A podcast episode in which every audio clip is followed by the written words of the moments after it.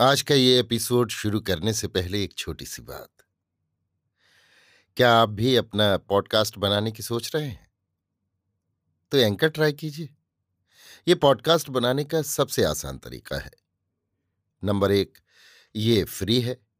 Number दो, इसमें कई सारे ऐसे टूल्स हैं जो आपको अपने फ़ोन और कंप्यूटर पर रिकॉर्ड और एडिट करने की फैसिलिटी देते हैं। नंबर तीन आप अपने पॉडकास्ट को डिस्ट्रीब्यूट भी कर सकते हैं, जिससे इसे स्पॉटिफाई और दूसरे प्लेटफॉर्म पर सुना जा सके। तो डाउनलोड कीजिए फ्री एंकर ऐप या विज़िट कीजिए एंकर डॉट एफ़ पर अपना पॉडकास्ट स्टार्ट करने के लिए।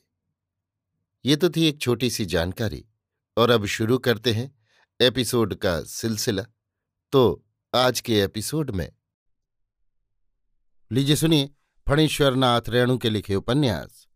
मेला आंचल का भाग सत्तावन, मेरी यानी समीर गोस्वामी की आवाज़ में। बालदेव जी रामकिशुन आश्रम बहुत दिनों बाद आए हैं। एकदम बदल गया है आश्रम। लोग भी बदल गए हैं। थोड़ा चाल चलन भी बिगड़ गया है आश्रम का। अब तो लोग मछली और अंडा भी चौकाही में बैठकर खाते हैं। अमीन बाबू सेक्रेटरी हुए हैं। कहते हैं मछली मांस आश्रम में ना तो बनाया धोया जाता है और न चूल्हे पर पकता ही है। लोग शहर से पका पकाया ले आते हैं, खाते हैं। इसमें हर्ज ही क्या है? हरज क्या है? बालदेव जी हक्का बक्का होकर अमीन बाबू का मुँह देखते हैं। लेकिन पहले तो आश्रम के हाथा में भी नहीं आता था। ये जो नया रसोई घर बना है वो आश्रम की ज़मीन में नहीं, कुबेर साह की ज़मीन में है। अब तो आप जगह ज़मीन वाले आदमी हो गए। खाता खतियान नक्शा पर्चा देखना तो ज़रूर सीखे होंगे। जाइए, जाकर कचहरी से नकल निकास करवा कर देख लीजिए, समझे? फारबिसगंज के नवतुरिया नेता छोटन बाबू कहते हैं, बालदेव जी कटमटाकर उनकी ओर देखते हैं। छोटन, फारबिसगंज का ये लुच्चा लौंडा हर बात में फुच फुच करता है। अमीन बाबू के साथ दिन रात रहता है ना, इसलिए मुँह ज़ोर भी हो गया है। झूठा तो नंबर एक का। फारबिसगंज का नाम फरेबगंज करेगा ये। इसमें कोई संदेह नहीं। छोटन बाबू, खाता खतियान नक्शा पर्चा देखकर हम क्या करेंगे? रामकिशुन बाबू के जमाने में रामकिशुन का जमाना रामकिशुन बाबू के साथ चला गया। छोटन बाबू का टंडन, भोल्टियर मटरा भी बोलता है। भोल्टियर यानी किसी नेता का व्यक्तिगत नौकर। ये कांग्रेस ऑफ़िस है बाबा जी का मठ नहीं।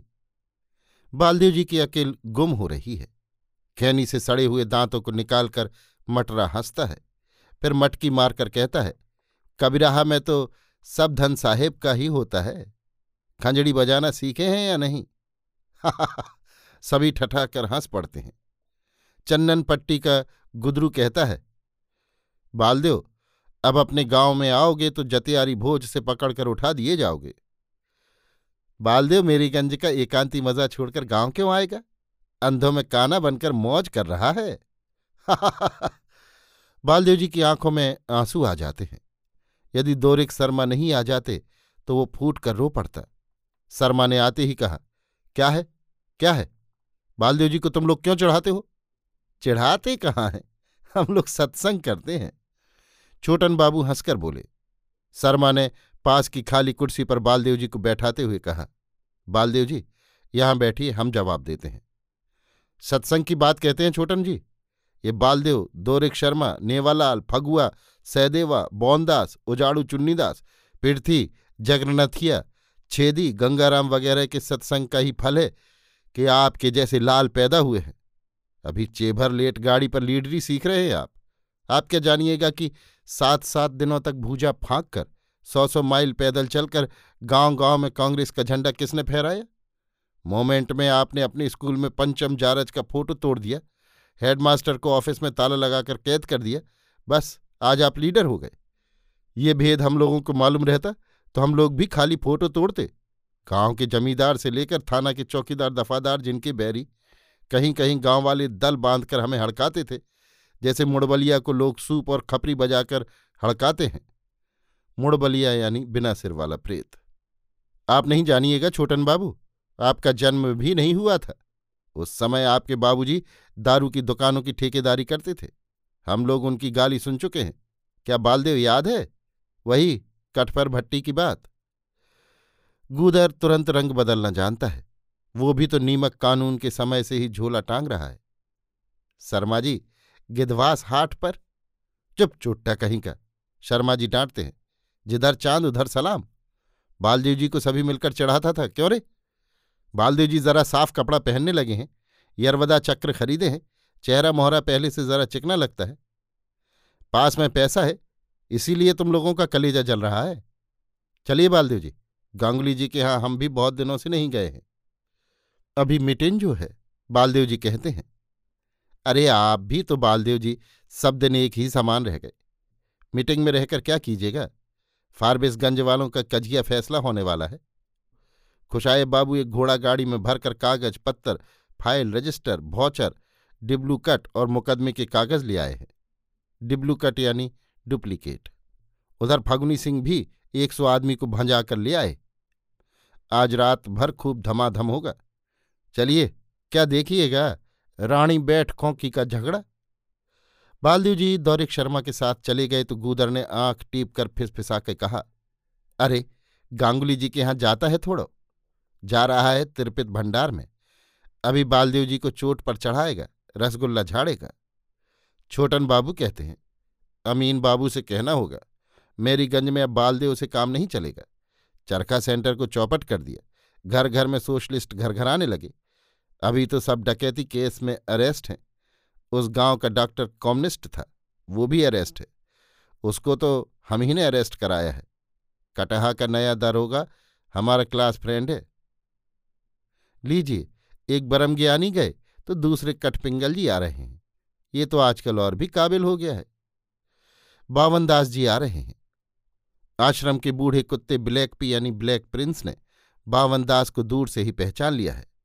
अशोक गाछ के नीचे वो इसी तरह लेटा रहता है और हर आने जाने वाले को देखता है। बावनदास को देख के कान खड़ा कर गर्दन उठाकर देखता है। दुम भी हिला रहा है। शशांक जी ने इस कुत्ते का नाम रखा है ब्लैक प्रिंस।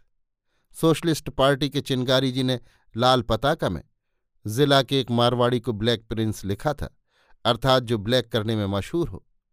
चूँकि मारवाड़ी एकदम नौजवान था, इसलिए प्रिंस लिखा था।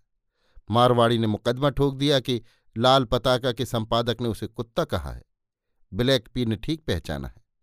बावनदास जी भी अशोक की छाया में ब्लैक पी के पास आकर बैठ गए। आहा प्यार का भूखा ब्लैक पी, खुशी से उछल कूद कर दौड़कर कभी बावनदास जी की झोली दांत से पकड़कर खींचता है, कभी लाठी लेकर भागता है। आहा आहा ब्लैक पी रे, बाल झड़ रहे हैं। पहले तो रविवार को निर्जला अनशन करते थे। तुम दूध हलवा भी नहीं सूंघते थे। सुनते हैं, आजकल मुर्गी की हड्डी चबाते हो। तुम्हारा क्या कसूर भैया? घाव भी हो गया है। बदमाशी मत करो। झोली में क्या है जो देंगे?